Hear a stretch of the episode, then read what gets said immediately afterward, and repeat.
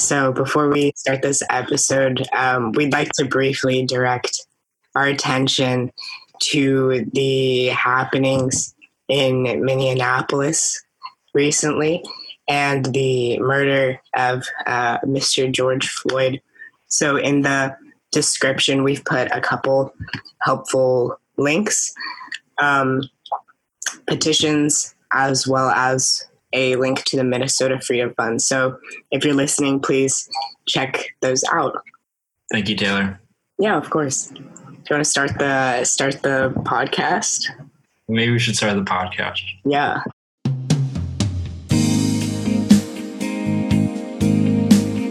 Hi, Taylor. Hello. I was wondering about time. Time? Yeah. Yeah. And you know how it's backwards and forwards and circular and like a flat circle. Yeah.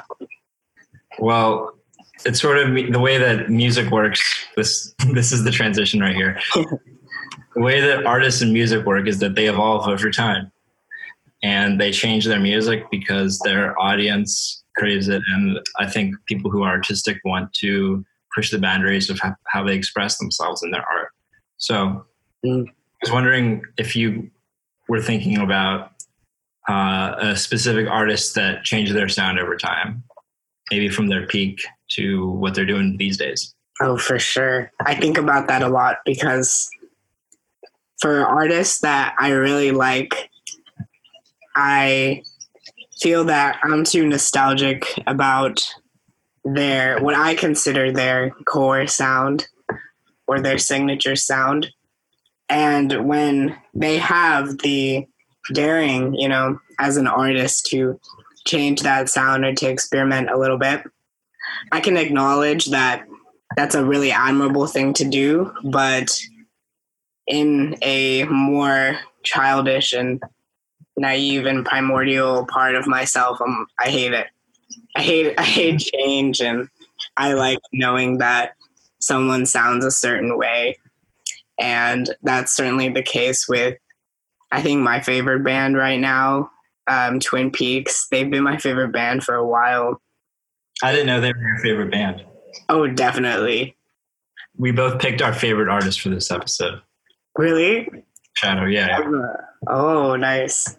We also picked our respective artists' first and last albums, basically. So for this episode, we each picked our favorite album from an artist and that artist's most recent album, I guess, to investigate how time has acted upon these artists. And for Twin Peaks, I picked their first full-length album, Sunken, which came out in 2013. And then in 2019, in the latter half of 2019, they released an album called Look Out Low. And, you know, you agreed that these two records could not be any more different. They sound like totally different people. Yeah. When I played them back to back, they sounded like one thing. They sounded like Cage the Elephant. Mm-hmm. And then I switched albums to Look Out Low. And can you just describe what happened between their first album and their second album in 2019? Yeah. So Sunken is super, there's this grain that they put over all of the sound in Sunken. So there's that, it's like garagey, very catchy nonetheless. And I kind of consider that a Twin Peaks trademark too, is really catchy melodic music, but it's with this nice like punky garage flavor. And Look Out Low is, I feel, more an homage to their most revered artists. Like in the two albums that come between these albums, you can really hear how they were influenced by classic rock.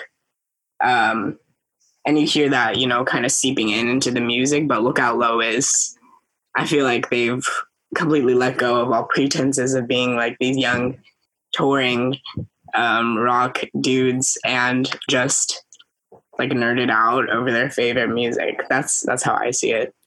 I'm interested in your experience listening to these albums. I was on a bike ride listening to this album and I put the first one on. I went by so fast. I thought when it ended, oh, it's over. That was like a punk album that lasted like 30 minutes. That was cool. It sounded like Cage the Elephant, had some cool electronic effects in it.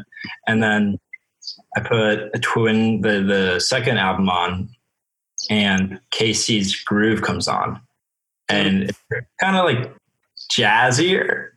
Kind of jazzy at first, yeah. And totally clean sounding, and then you'll have to remind me of the guitarist's name, but he starts doing a Jerry Garcia solo, and I said, "What is this?"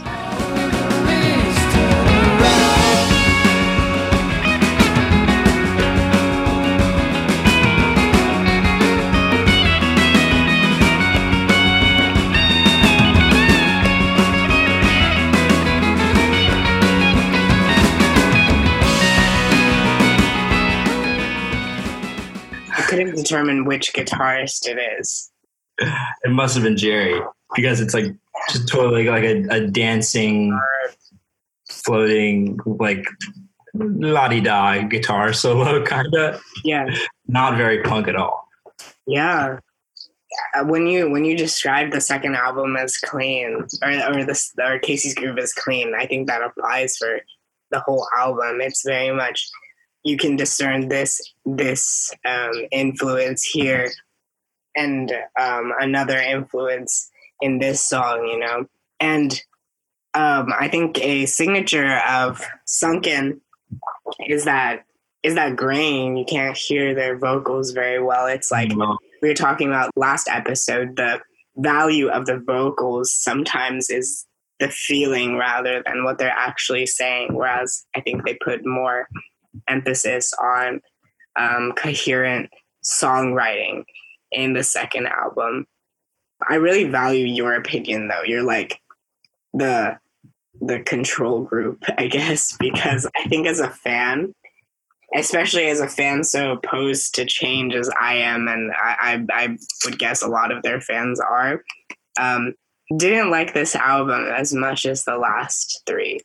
And Pitchfork, I was looking at the Pitchfork review and they didn't like it at all. They said it was boring. And the Miscellany News don't appreciate Pitchfork that much. Oh, yeah. Yeah, and I think that's kind of, again, at this base level, I would like to listen to their more driving music. But I think this doesn't feel forced to me. Is the difference, you know? They sound like they got really into the Grateful Dead and Crosby, Stills and Nash, and were like, "What a great sounding album!" Exactly. And here's another case. I saw them live in December, a couple months after this newest album came out, and they sang a few songs, like even slower ones, like Fairy Song, and Under a Smile. They were fantastic live. They were fantastic live, much better live than the studio version. And I'm not saying the studio version is bad, but I think that's a testament to how good they are live and how energetic they are, and the quality of their live performance. It's just amazing. Like somehow they made these kind of classic rock homages, like bangers live. Yeah. And I don't know how they do it, but they're really great. Well, you'd expect that from like a punk band to be really loud live, but it wouldn't surprise me that this album sounded better live, because do you know the band Dispatch? No. They're this like 90s band. The General is a really big camp song. Mm-hmm. It looked like out loud, just total campfire songs. And I went to see them at a music festival last summer. Shout out to Sophie, if she's listening. Probably not. Anyway, so Dispatch is playing there, and I'm expecting they're the last show, and I'm expecting this very mellow campfire sing-along thing, and they're super loud. They come out with these weird guitars, and they're totally loud. We're in the front row, and they blow the place up. And their rendition of The General was crazy and electric and a little jam bandy, and it was awesome. So I'm not surprised that Twin Peaks sounded like this live. They have like a penchant for noise, I guess, with their first album too. Yeah, totally. And they sang "Oh Mama" too, which was by far the best live song from this album. Everything's pretty low tempo.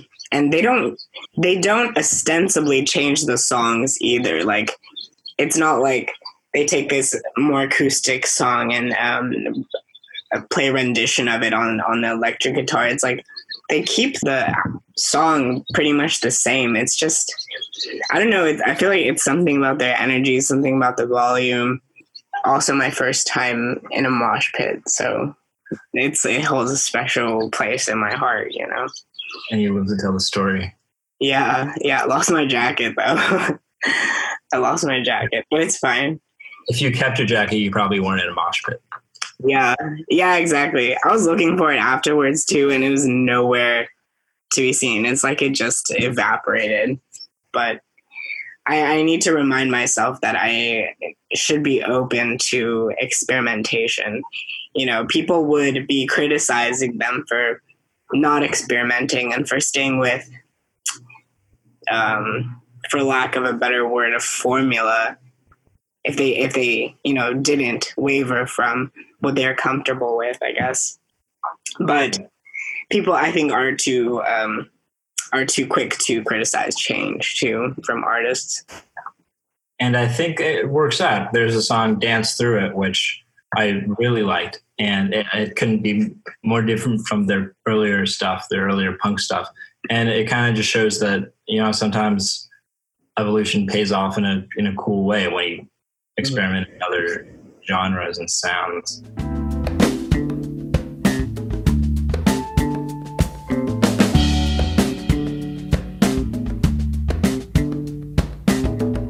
Got a problem everywhere she goes, but she doesn't pay mind to it. She keeps 33 20s and a 5 and a 1. Also, I feel like they're tired and they don't want to do these, you know, jammy songs. You know, they've been touring for a year. And in this recent interview they talked about how that's their main source of income, just because, like, after, you know, with the advent of streaming, an artist's revenue from their music itself is pretty contingent on their popularity. You're not getting, you know, $1.30 for each song, so the amount of money you get depends on how many listeners you have. So we're talking about, like, the greatest era of indie pop, I guess, in the early 2000s, when iTunes was still a thing. And I think that's part of it, you know. The platform through which you sold your music is, it's better for small artists. Right. And I think that's interesting how evolution kind of prompts smaller bands to change their sound. I picked an artist that does not need help, hasn't needed help in 55 years. I picked two albums by Paul Simon, my favorite artist. The first album I picked is Paul Simon's first album out of Simon and Garfunkel. I'm going to be honest, it's got some amazingly good bangers, and they're all acoustic and jazzy. Not so much jazzy, but they are definitely slowed down. It's pop music for sure. Mm-hmm. And it's interesting to compare that to the second album I picked, which is In The Blue Light, which is an album he released in 2018. There's no original songs on this. It's all covers of his previous stuff. And the kind of the pop master in him sort of comes out. I'm curious to hear about what you thought, what your control group reaction was to these albums. So before we filmed this episode, I accidentally listened to his 1965 Paul Simon Song Book release, which contains a few songs that he did from Simon and Garfunkel. And even I really enjoyed that, but approaching Paul Simon's old stuff, that's what I expected from him, is pretty stripped back, gracefully done acoustic songs. And then I listened to his self-titled album from the 70s, and it surprised me with how different it was. You could tell that this was a solo adventure, just because there's much more instrumental experimentation, I think. And I really enjoyed that part of it. And I feel like listening to In the Blue Light, that's like the summit of that instrumental experimentation. It was weird. Yeah, it's a weird album. There's some weird songs on here. Yeah. Can't Run But is a super weird, it makes you, when I heard, I saw him, I'll go to this later maybe, but I saw him live, and it was the first time I heard the song, and it was strange. Did he have the piccolo and the clarinet? Did he have piccolo players with him? It sounded, I'm not sure. It sounded weird on the album, and it sounded weird live. Interesting. In my notes, I described it as psychedelic. Yeah. In a weird way, it's very hypnotizing. I can't run, but I can walk much faster than this. Can't run, but I can't run, but I can walk much faster than this. Can't run, but a cooling system burns out in the Ukraine. I'm curious to know what songs stuck out from one or two songs that stuck out from both of these albums. For In the Blue Light, definitely Can Run, but I felt like I was dreaming, or in a weird middle consciousness state between sleep and awake. And I really admire anyone's ability to create an atmosphere with sounds. I think that's absolutely sick. From the self-titled album, in my notes, I have written, in Run That Body Down, the part where it just changes. It's so subtle, but it has a huge impact. There's a part where the song just shifts.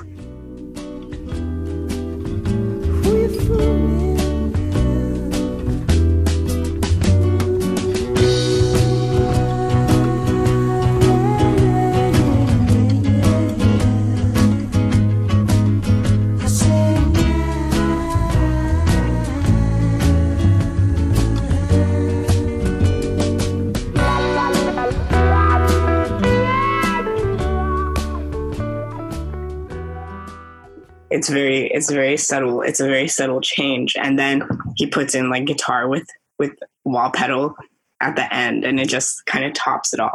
And those are called, a lot of companies are crybaby wah pedals. Yeah. Because they sound like a child crying, but they come in and they totally sound like an old Paul Simon kvetching about something. Yeah. It's just perfect. I liked Papa Hobo too. Yeah. You know what the instrument was? Some kind of horn. It's I don't even know how to. It sounds like something you'd the circus song. Yeah. It sounds like that instrument. Yeah. Really low, funky sound. Yeah, and both of those songs, they're kind of both what I like about Paul Simon, both lyrically and musically. Run That Body Down, it's very self-reflective. It's incredibly intimate. He's talking about, with these different people, his wife, how they don't got it anymore. They're older. They're dealing with changing lifestyles. And keep in mind, Paul Simon is maybe in his late 20s when he writes this. He's always kind of had this forward-looking vision, sort of like what he wrote on Old Friends on the album Bookends with Simon and Garfunkel. And so that sort of like really thoughtful songwriting comes through. And then on Paranoia Blues, he shows this, or Papa Hobo, right? Yeah. He has this penchant for just being super odd with his songwriting. Like Detroit got a hell of a hockey team. Like, that's so random. It's such a random line. It's that intimacy and honesty paired with the quirkiness that totally gets me with Paul Simon. Yeah. I can't cite certain artists, but there are a lot of artists that are considered alternative rock or indie pop that make really nonsensical lyrics sound super catchy and conform to the song. And I feel like he was one of the pioneers of that, mixing these kind of bizarre or random lines with very self-reflective and profound ones. And something I really like about him is that you can tell that the words came first, and the melody and the rhythm that he imposes on them later conforms to the lyrics, if that makes sense. Like, his lyrics kind of spill over all of the music and the way he delivers them. You can, like, some songs you can tell that, the melody and like the bare instrumentation and the way it sounds comes first, and then you make lyrics to conform to that. Whereas it's just like he adapted a song to the words. That's interesting that you point that out, because he gets compared. He's my favorite songwriter, lyrics and music, and he gets compared a lot to some of his contemporaries like Bob Dylan and Neil Young and Joni Mitchell. Mm-hmm. But he's not held in that same category, I don't feel like, in popular music lore. What distinguishes him from these people? I think because Bob Dylan and Neil Young, their music is not perfect. They both have those weird voices, and Paul Simon has a really nice voice. And more than that, a lot of what the qualities that make Neil Young and Bob Dylan stand out is the unvarnished sound. Mm-hmm. It's about the emotion that they put through playing the instrument and the words they're saying, especially with Bob Dylan. And with Paul Simon, it's totally just pop music. Mm-hmm. It's not folk, really. It's not jazz. It's not like folk rock, even though some of their stuff is. It's really perfectly designed and thought through pop music. Yeah. Yeah, you can tell, in addition to songwriting, he has this, as evidenced in his most recent album, he's a nerd about instruments too. Like, you can tell he puts a lot of thought in layering and instrumental stuff like that. I was wondering, as a huge fan of his, what you think about his evolution, because I haven't listened to Paul Simon that much. I like his album from the 80s. I like Graceland a lot. But other than that, I haven't listened to his really new stuff or his really old stuff very much, except the famous ones.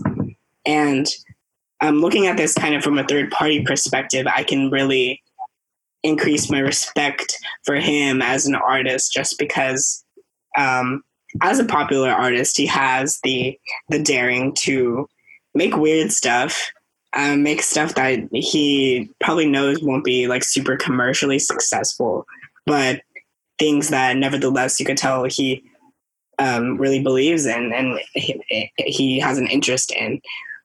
So I respect him more for the change. But what do you think as more of a fan?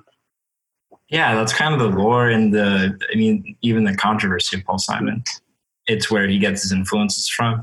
There's a song on In The Blue Light that my favorite song on the record, called, let me try to get this right, Renee and Georgette Magritte with Their Dog After the War.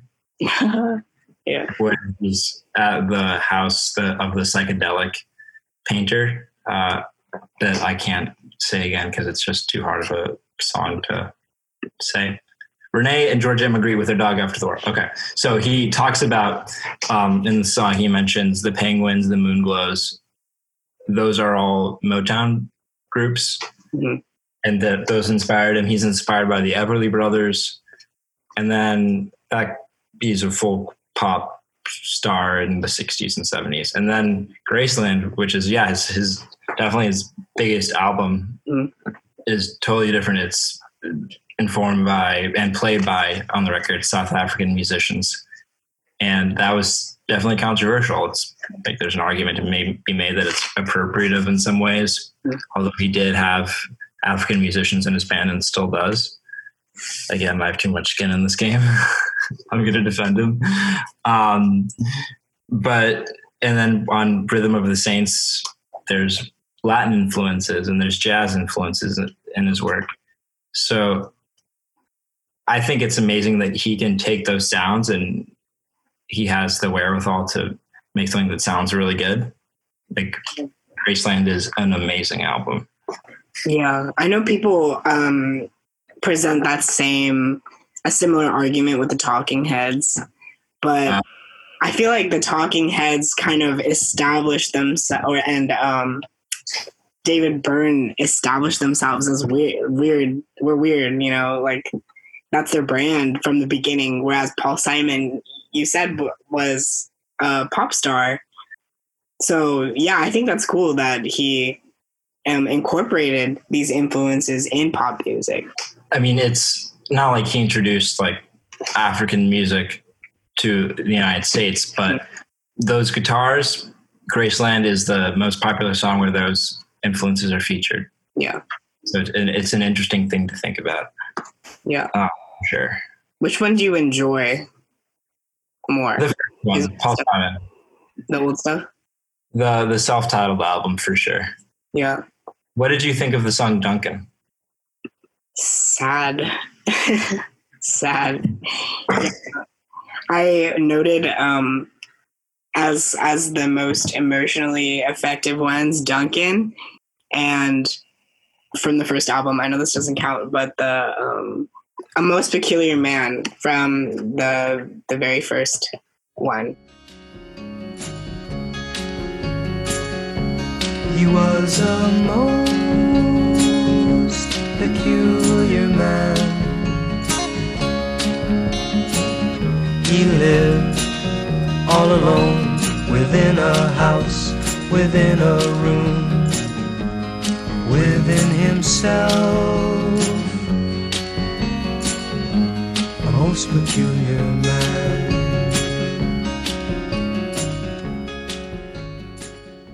And how he doesn't change his tone when he tackles this really heavy sound or heavy subject matter makes it all the more emotional, I think.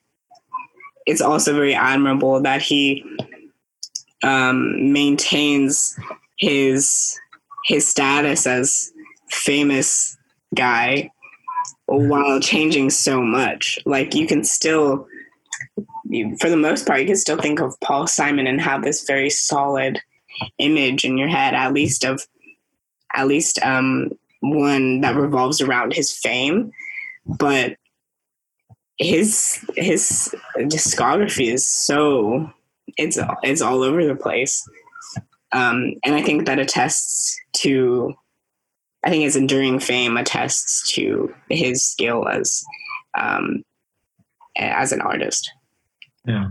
How do you compare these two artists? Because it took Paul Simon, I guess, these are albums from 50 years apart, but Twin Peaks is just 6 or 7 years. But Twin Peaks, I think they make the bigger change. Yeah. Yeah. This shift in Twin Peaks with the last album, still, I don't hate it, but it still baffles me because the first three are, you can hear them and say more or less, oh yeah, these are these guys. And you can hear some of the second and third full length albums in Look Out Low, you can hear them incorporating like piano, and again, it's very catchy and melodic, like things you can listen to in the kitchen. But yeah, Look Out Low totally baffles me. I think they were just like, screw it, like we want to do something that, not that they don't enjoy their higher energy stuff, but truly I think they're a little bit tired of doing that and want to experiment, trying to do more classic rock inspired, slower tempo songs live. What do you think they're trying to do with the song Sunken 2, the last song on the new album? I think they're trying to solidify this album's role as kind of laid back, more serene than the other ones. It's like this very nice instrumental kind of diminishing close to the album. And they've had some of that in the past, but it's just this album, all of its tracks, including this one, are a lot more rooted in what sounds like instruments that surround you.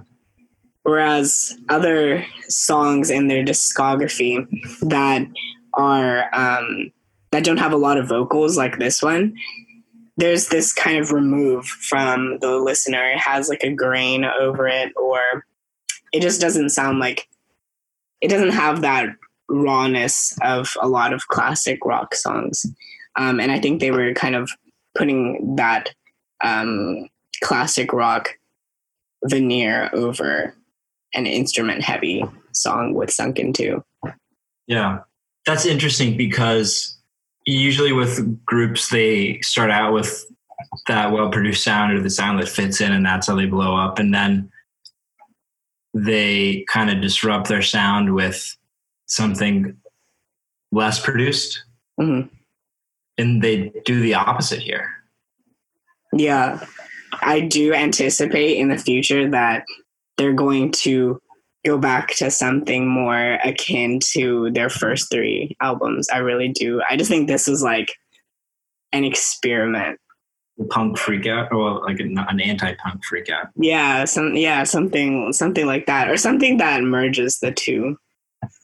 Well, it's funny because punk music was sort of invented because they got tired of putting freaking saxophones in rock songs. And that's exactly what they do in the new album. They put saxophones in it. Yeah. You can hear this tendency to want to put these little jangly pianos and saxophones and stuff in their older music too. But I think this is like, they've completely let go, and they just want to, like listen to instruments. I feel like that's what this album is about. Man, let's just go to a barbecue. Yeah. Not worried. Yeah, exactly. And then with In the Blue Light, mm-hmm. It's the almost similar thing. Paul Simon goes, the songs I Can't Run But, Renee and Georgette After the War, he goes, these songs aren't perfect enough, and goes back into the studio 20, 30, 40 years later, re-records them. Mm-hmm. I think this is such a good indication. Like, it really demonstrates this phenomenon of really legendary artists releasing stuff there in the twilight of their careers. Like David Bowie's newest album, you can hear how they have matured as a knower of music rather than like the artists that they were before, you know? Like, you can tell in this most recent album that he has increased his knowledge about music. That makes me think of that Leonard Cohen poem, I Am the Kanye West of Kanye West. What is the thesis? Oh man, it's some gold. Leonard Cohen, right before he died, published a book of poetry, and one of the poems was about Kanye West. Kanye West is not Picasso. I am Picasso. Kanye West is not Edison. I am Edison. I am Tesla. Jay-Z is not the Dylan of anything. I am the Dylan of anything.